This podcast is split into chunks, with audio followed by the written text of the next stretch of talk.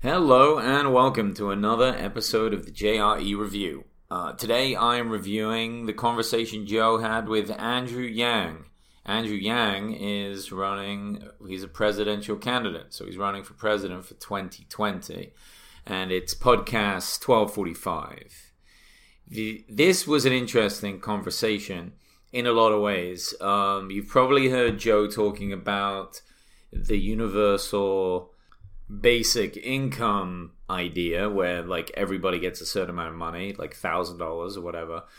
Um, but maybe you're not 100% clear on how that works or, or, you know, what are all the ins and outs of it. Well, it's one of the major platforms that Andrew Yang is running on. Universal basic income.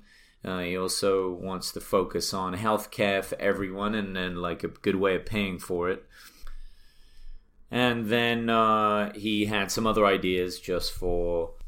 And he has some major concerns with all the automation that's coming along and how that's going to affect jobs in the future. So it's a good conversation just for understanding some of the problems we're going to be facing in the next 10, 20 years, at least according to uh, Andrew Yang. And there were some things I was really unaware of. I didn't even realize that these were major concerns. So we'll see if they are. But anyway, uh, let's start the review.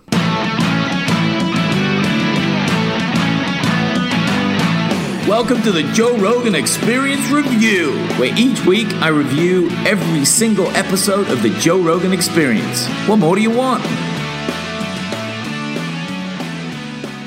Now, this conversation with Joe wasn't a doom and gloom conversation, right? There was a lot of hope in there, and Andrew Yang has a lot of hope and optimism in his voice, but there were major concerns that he was bringing up and some real issues that I think are going to affect a lot of people. You know, certainly a lot of people that listen to Joe Rogan, and I'm sure also download this podcast. Um, there are some major concerns of automation you know whether it be like somebody who's worked in a call center like i've worked in call centers before uh, in the past and the fact that they these jobs are going to be ai is going to take over and all these jobs will be gone. That's millions of jobs. The big one that he points to and goes on and on about in the conversation with joe is truck drivers. Truck drivers are going to be out of work with automated trucks and it was something like 3 million people are going to lose their jobs. You know, that's a lot. That's 1% of the United States. That's huge. And that's just one area of automation. You know, I've seen McDonald's recently that are, um, you know, they, they have automated ordering uh, areas. So you just have like a big touchscreen TV and you just order from there. Obviously, the food's still being like cooked and prepared by people, but how long will it be before even that doesn't exist? And it's really fascinating because a lot of jobs seem to be able to be done. You know, uh, in a lot of ways, look at bar work. You know, it, used to be back in the day, you'd go to the bar and it was all about your conversation with the bartender, or what have you. But these days, it seems like bars and clubs are so busy you don't care uh, what the bartender is doing. If anything, it just creates conflict because they don't serve you quick enough, or you're waiting too long, or they ignore you to serve a pretty girl, whatever. I mean, why not just have a station that just pumps out drinks? You know, can make them three times as fast and you don't have to pay or tip anybody. You could totally see that being something that is in our future. Well, then what do those people do? You know, people that work at bars in, in nice spots can make really good money, and now all of a sudden they are not working. And uh, what do they do? And this is going to affect a lot of people. And he really hammers this in on this podcast, saying, "Look, this is this is 10, 20 years away. This is not long. This affects everybody, and we need a plan for it." So his idea is this universal basic income right? So a lot of people are getting money anyway in one way or another, subsidies or, or just some sort of money, food stamps, you name it, from the government. And uh, all it would do is just tack on to that uh, to equal a thousand, and then everyone else that gets nothing like that still gets a thousand. So the idea is that they can still pay basic bills and they're not left with nothing just because they're not able to get work. Right. My only question to all of that is, you know, it's one thing to replace all these people that can't work with this, like now you have a thousand dollars, but we also need to get people doing something again. I don't know if, you know, just having a thousand dollars is going to be enough um, to do much with. Uh, but you know, it, it is better than nothing, and I assume the idea is that now they at least have that little bit of money coming in so they can plan to do other things. They can figure out some stuff, maybe go to school or start trying to do uh, some other sort of of work. But uh, you know, again, this conversation is like any conversation that Joe has. He has three hours, and Andrew, I think, did his best to get the point across. He seemed like a genuinely nice person. He seemed well thought out.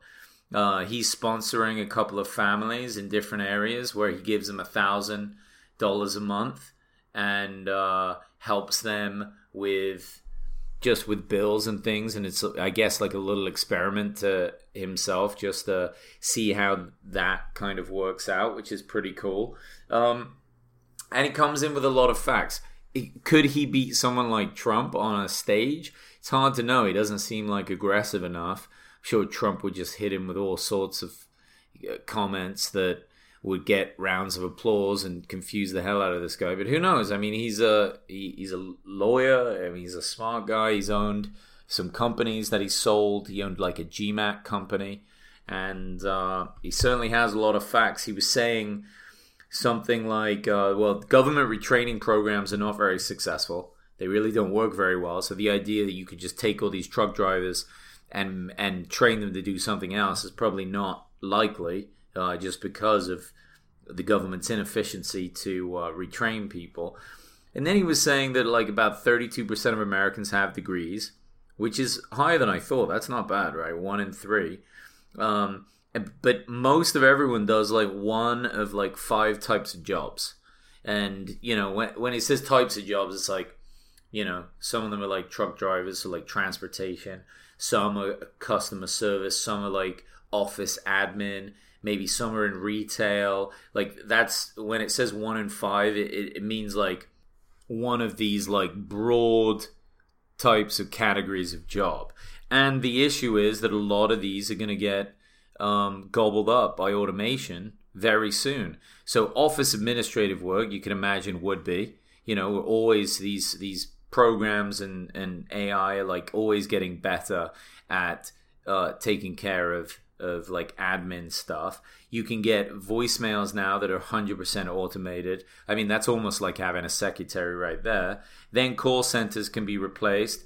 Retail is in a lot of ways gone. He gives the example of saying, Look around your neighborhood. Are you noticing that stores are closing? People say yes, and it's because Amazon gobbles up everything. And Amazon itself is a great example of what's automated. I mean, so much of that company is super automated. One of the big points that he brings up in this conversation, which is why it's definitely worth a listen, is that this is the fourth industrial revolution. Now, we don't remember the last one, but it was when, you know, a lot of steam power machines and things came in and replaced a lot of manual labor jobs. And and you know, jobs are going to be getting displaced much quicker this time around, which is which is a, a, big problem. I mean, the truck drivers won't just stand for this. They're not just going to sit there and do nothing.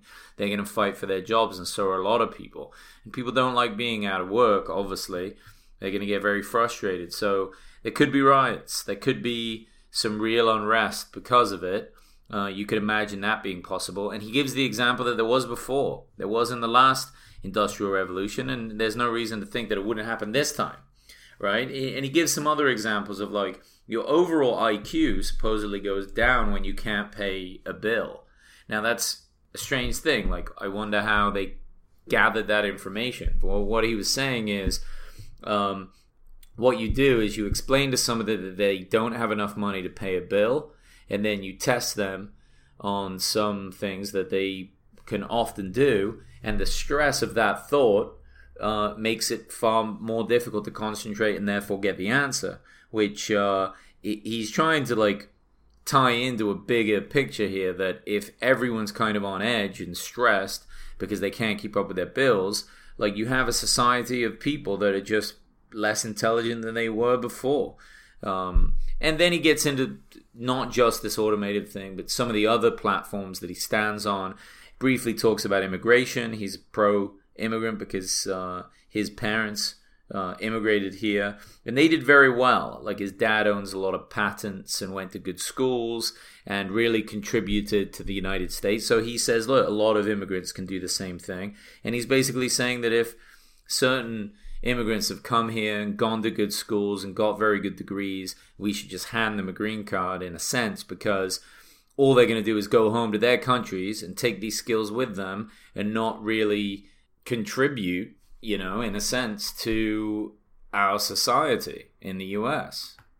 He is still for secure borders, you know, for the sense of people just getting over here and causing crime and maybe not uh, registering in the sense of paying taxes and and uh, you know it, it, there's there's definitely the feeling that you know you need to keep borders strong but as a general rule when it comes to getting talent and and allowing people a path to immigrate here he's open to it which is pretty cool i i think that that you know to some degree is fine i mean we we're always that this is america you're always going to have immigrants of some shape. I think the real question is not whether we let any in or we let them all in. It's just what what kind of system we have set up for for allowing them in.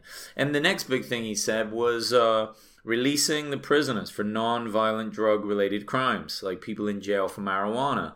If it's because it's legal in some states, then why are these people in jail in other states? It's kind of crazy, and it's going to allow these people, you know, to potentially get back into the workforce or do something else. But most importantly, just that we don't have to keep paying for them and they're not stuck, um, you know, behind bars and uh, and costing our system a lot of money. So it was an interesting conversation. And listen, these candidates are going to start coming out of the woodwork now. People are going to start running against Trump, and we've got to figure out who's who and what they're talking about. So, this was my first introduction to Andrew you know, I'm sure it is a lot of yours as well. And start to formulate a picture, figure out who these people are, and and we'll see what happens during this next election. But thanks for tuning in, guys. I really appreciate it, and have a great day.